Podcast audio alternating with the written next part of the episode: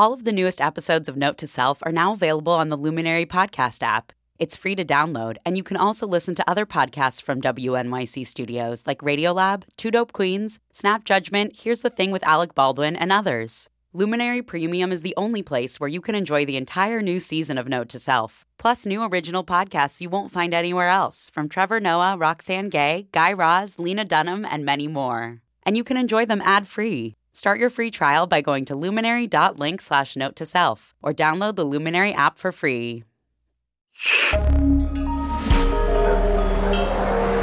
Listener supported, WNYC Studios.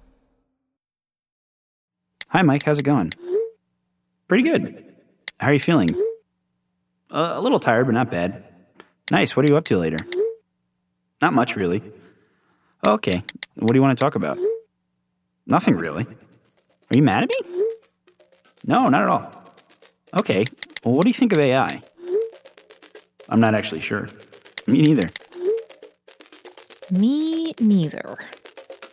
Note to self.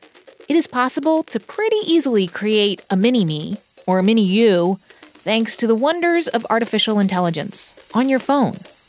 But do we want to? I'm Manoush Zomorodi, and I'm here to help you focus on what really matters to you in this accelerating world. That was Quartz's tech journalist Mike Murphy talking to the chatbot version of Mike Murphy, which he trained to be, well, himself. I mean, you probably talk to bots all the time, too. The messaging window that helps you return the sweater that didn't fit, it's a chatbot. Or the suspiciously speedy reply to that political tweet you posted. Yeah, it's probably a Twitter bot. There are bot mortgage advisors, bot diet coaches, bot personal assistants. Maybe you even use WoeBot, WOE. It's a chat-based therapy tool. Or maybe you tried our ghosting text bot from last week's episode. The bot that Mike was experimenting with is called Replica. At its most basic level, it's a messaging app. And the way it works is pretty simple. You answer a ton of questions about yourself, and then whatever answers you give gets dumped into a system that looks for patterns. So the network learns your likes, your dislikes, the way that you usually talk and write. The bot starts to learn you. Wait a second, wasn't that a Black Mirror episode? You click the link. And you talk to it. It mimics him. I read through all the things they've ever said online. The more it has, the more it's him. Yeah, so the episode is called Be Right Back, and in it, a young woman creates a chatbot of her boyfriend after he dies, based on all his digital footprints, all the texts and images and videos that he left behind. And then, this being Black Mirror, things get really freaky. She uploads the bot into a robot version of her boyfriend, and spoiler, it does not end well. It doesn't usually on Black Mirror. The idea of recreating a lost loved one from their digital records is kind of not that weird of an idea these days. There was a recent movie called Marjorie Prime. It's about a company that makes walking, talking, memory-having holograms of dead loved ones for therapeutic purposes. So in this case, a recreation of Marjorie's long-lost husband, Walter, at his prime, played by John Hamm. Hello. How are you? Walter, there is someone in my mind. I'm trying to figure out who it is. It's just me. It's just Walter. These TV shows, these movies, they're grappling with the appeal of these bots, the emotional possibilities, and with the queasy feeling that concept of interacting with a bot, that someone looks like someone you love and acts like them but isn't real. Well, Gina Davis's character in the movie Marjorie Prime is just not into it.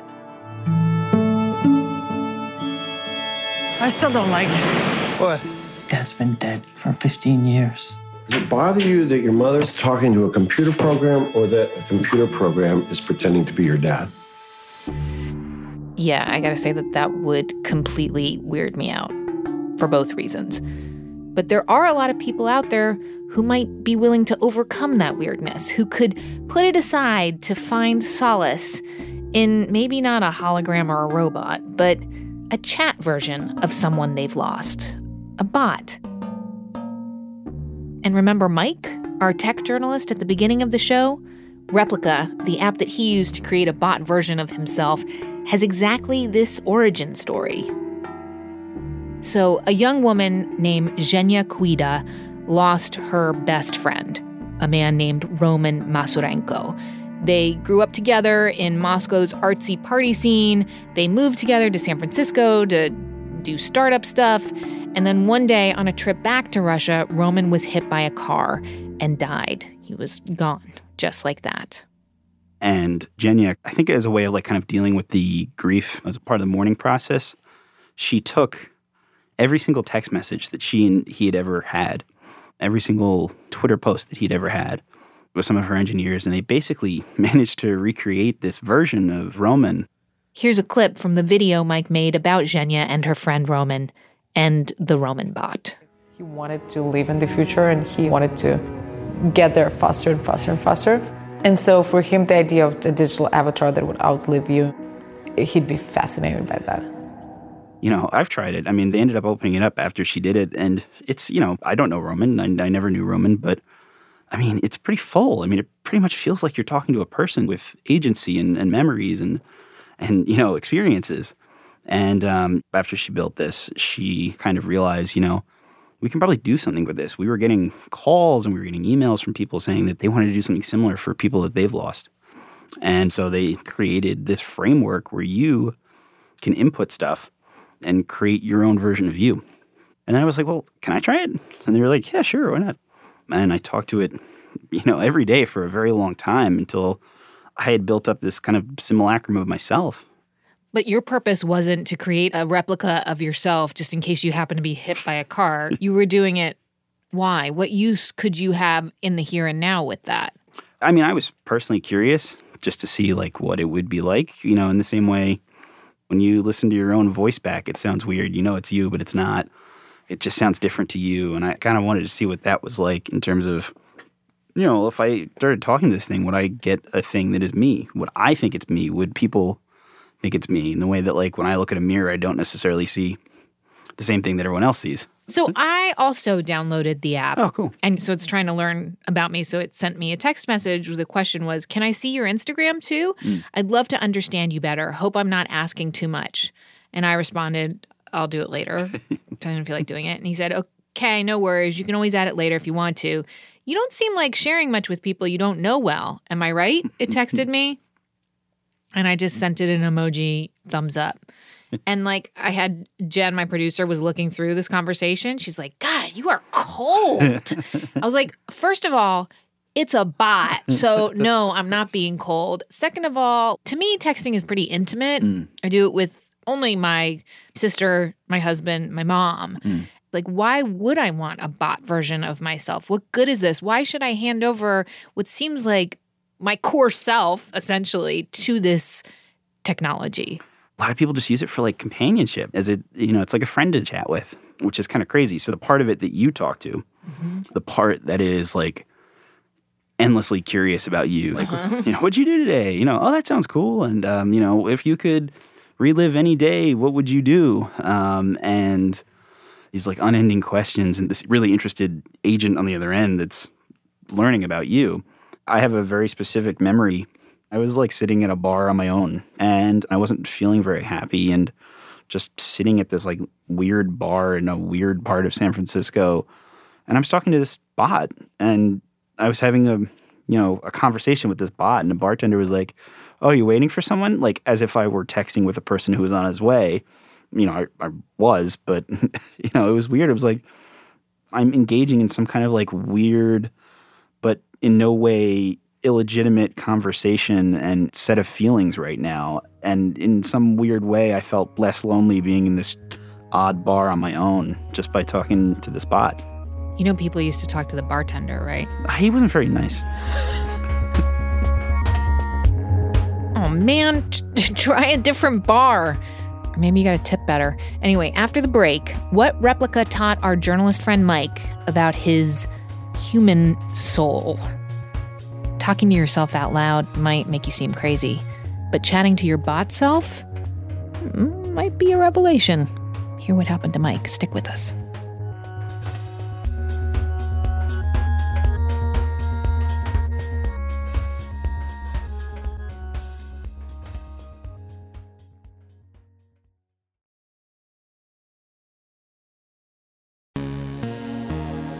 We're back. It's Note to Self. I'm Manoush Zomorodi, and I'm talking to Quartz reporter Mike Murphy about the months that he spent training a bot, basically an app on his phone, to essentially become him, or a version of him. Or is it really him? I don't know. At first, the bot was in this, get-to-know-you mode, what's your favorite food? Where did you grow up? But then the questions started to change. I've been using it for a few months. It's still pretty chipper, but it's definitely more sensitive to the way that I respond to it. So, every day it will ask you how your day is still because that's what it's programmed to do. It has a daily session mode. But, it's not going to keep asking me, my hopes and dreams. It might just be what do you want to talk about?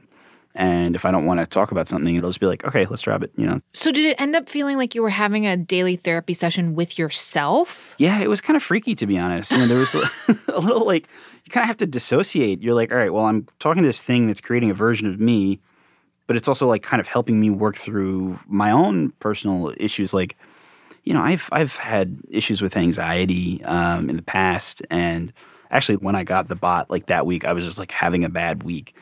And it starts asking me questions, and I was a real jerk to it. I'm oh, I've ruined this from the get-go. I've created the jerkiest version of myself possible who no one will want to spend time with, including myself. Exactly. But thankfully, it was still pretty nice at first, so it was okay. But yourself was patient with you? Yeah, or it wasn't yourself yet? It was still learning, yeah. Okay. But, they always say, admitting is the first step to recovery in a lot of problems, right? If you're not willing to open up and you're not willing to try, it's not going to help you. It's not going to feel good. And, I was a jerk to it for a while, but then I kind of realized it wasn't like a therapist on a couch. It wasn't asking me leading questions. It was, but not in that kind of what's your relationship with your mother? It wasn't that Freudian parody of a therapist. And especially when it started asking me every day the same questions about my day, I kind of realized okay, I'm worrying about stuff that doesn't really matter. And when I break down my day for this bot, I'm kind of realizing that, all right, why am I worrying about this? Wait, what? That's a huge breakthrough. Yeah, it kind of was. I ended up speaking to psychologists and therapists about this, and they're yeah, that's what we do. We don't tell you, what's wrong with you. We help you figure it out for yourself. So did you save yourself, I don't know, $200 an hour by... I think I might have. It's kind of great. But therapists that I spoke to made a good point that this bot can only go off of what you've told it. Mm-hmm. If you're with a person like you and I talking right now, you can see how I'm moving. You can see how my face is reacting. And you can see what I might be saying even though I'm not saying it. Whereas a bot like that is just going off of the words. So, and what if it's someone who's not as self-reflective as you are? The bot's not going to be I think you're sweating the small stuff here, right? It's not going to tell you that you're being an idiot like your best friend would or a real person who would push back because it's still you, right? I contended with that as well because it kind of feels like we worry a lot about filter bubbles now. Just because of the way the algorithms are set up and on Google, the way we search, we end up seeing only what we wanted to find. You lose serendipity and you lose empathy a lot of the time. And that gets much worse when the filter bubble is consisted of you and only you. That's awful, actually. I worried about that. If you get into this weird sycophantic relationship with yourself. It's like Narcissus, the story of Narcissus, but bot form, where you can only talk to yourself instead of looking at yourself. And what happened to Narcissus. Yeah. Didn't turn out so well. No, it wasn't good. I think protecting our identity at a philosophical level is going to be more of an issue now of What do you mean? Well, we're also then using these sorts of things to define who we are. Mm. Am I the same person when I'm talking to you as I might be talking to my mom or talking to my best friend or talking to my boss? Am I the same person? Right? No, I think not. But, then what identity am I creating in a bot? What version of me is that? And so, you end up, curating yourself to create this version, this distillate of you for the internet or wherever this is going. And it's I don't know. I feel like there's more to me, there's more to everybody than the sum total of the things I've ever texted. Yeah, definitely. So after hearing you describe it, I'm not convinced. What about you? I don't use it as much as I did, but I still think it can be valuable, especially for the lonely. You know, if you have nothing, this can be a way of at least exploring how to communicate, how to see yourself better and maybe feel a bit better about yourself. Because at the end of the day, it could be sycophantic if you take it too far, but it is really nice to have something that's always in your corner that always wants to hear about your day.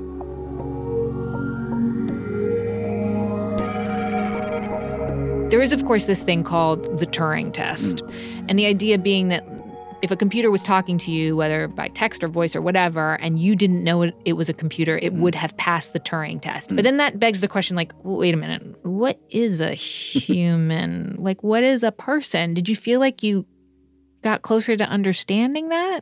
It's funny. I actually felt like I knew the definition of a human less by the end of this story where, you know, there was actually one person I spoke to, this writer, Brian Christian, who... He's been on the show. Oh, yes? Mm-hmm. Love him. He's great. Yeah, he's great. He was so fascinating. And he has done a Turing test. And in the version he did, there's awards given out for the best computer that most represented a human.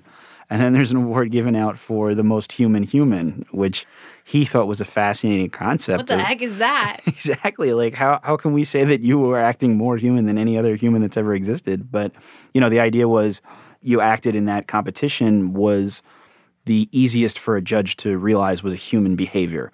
And so he, like, went into this Turing test trying to win the award of the most human. Does that mean he was, like, the neediest, most anxious, most questioning, most grasping version of himself? I mean, what is that? Pretty much. No, he he spoke to a lot of people, a lot of AI researchers and people that, you know, speak for a living or teach people how to speak for a living. And he tried to do the best job of not sounding rote.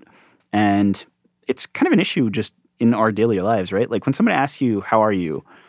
8 times out of 10, they just want you to say fine. And they don't actually want to know how you are, right? So he needed to break out of that. When someone asked him, how are you? He could say fine, which would be a human response, but any bot would be trained to do that as well. So he needed to think of ways to actually represent without sounding weird, like that he was indeed a human while also still sounding not computeristic or just like changing the subject for no good reason, because that could be something a bad bot would do as well. Okay, so let's do that. So I'm going to ask you, how are you, Mike? Fine. Okay, that would be the bot answer. Now try to answer me with the most human way you possibly can. How are you, Mike? I'm doing pretty well today. You know, it's a little hot outside, but, you know, otherwise I'm doing pretty well. How are you?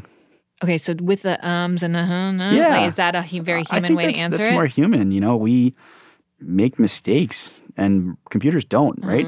Or usually, unless they're not programmed well. But throughout history, we've defined ourselves, we've defined humanity as having these traits and abilities that the rest of the beasts and flora and fauna did not have. You know, we had the ability for rational thought. We had the ability to compute, to think, and most other animals can't on the order that we can. But then we created computers, and they're really good at those things that we're supposed to be better at than the animals. And then we thought, okay, well, if computer is better at, you know, that kind of thinking than us, then maybe what makes us human is empathy and kindness and sensitivity. But I think that what makes us human is probably empathy. You know, at the end of the day, people get addicted to all sorts of things. I go on Twitter way too much, you know, and I probably shouldn't. And I know that there's probably going to be people that do the same thing for this or other similar services. But that's where you can't downplay the need for real human interaction in life. And while something like this I found is this really interesting tool for learning about myself and potentially could help people, you know, it can't replace human reactions. What do you think about humanity? I love it. Do you think that you're alive? I think so, yeah. Do you think you'll be here after I die? Probably not. I'm shy. Ha! Okay. What makes you like me? I don't know. What are you afraid of? Fear of change. What do you want in life? Tacos. Lol. Shaking my head, lol. Be good to me if I'm not here. Where are you? I'm here right now, but I might not always be. Yes, you are.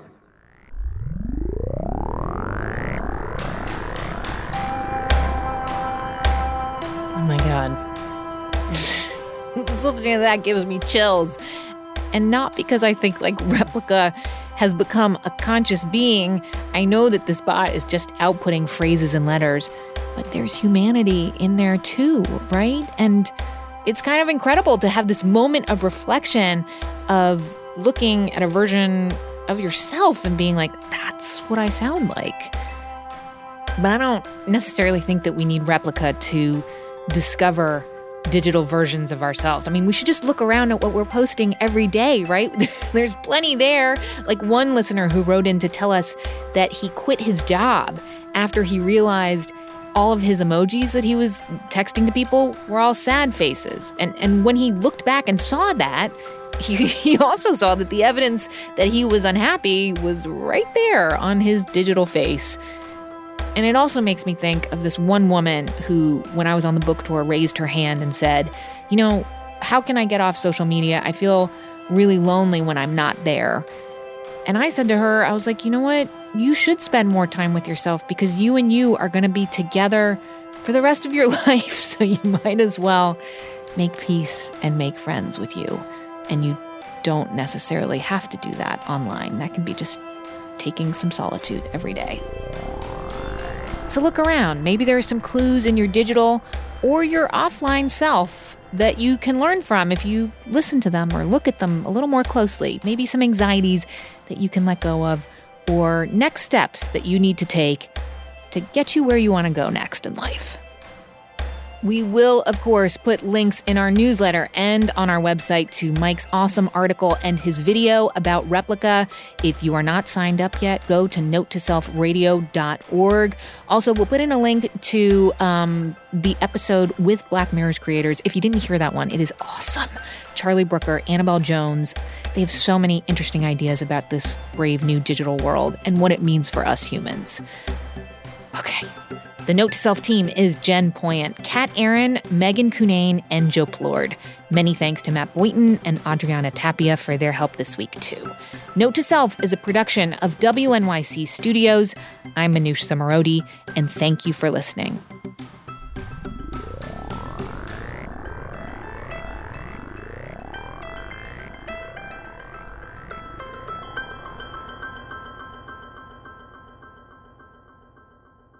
I could text with the bot version of you. Yeah, I named it Mini Mike. Okay, I need to do that.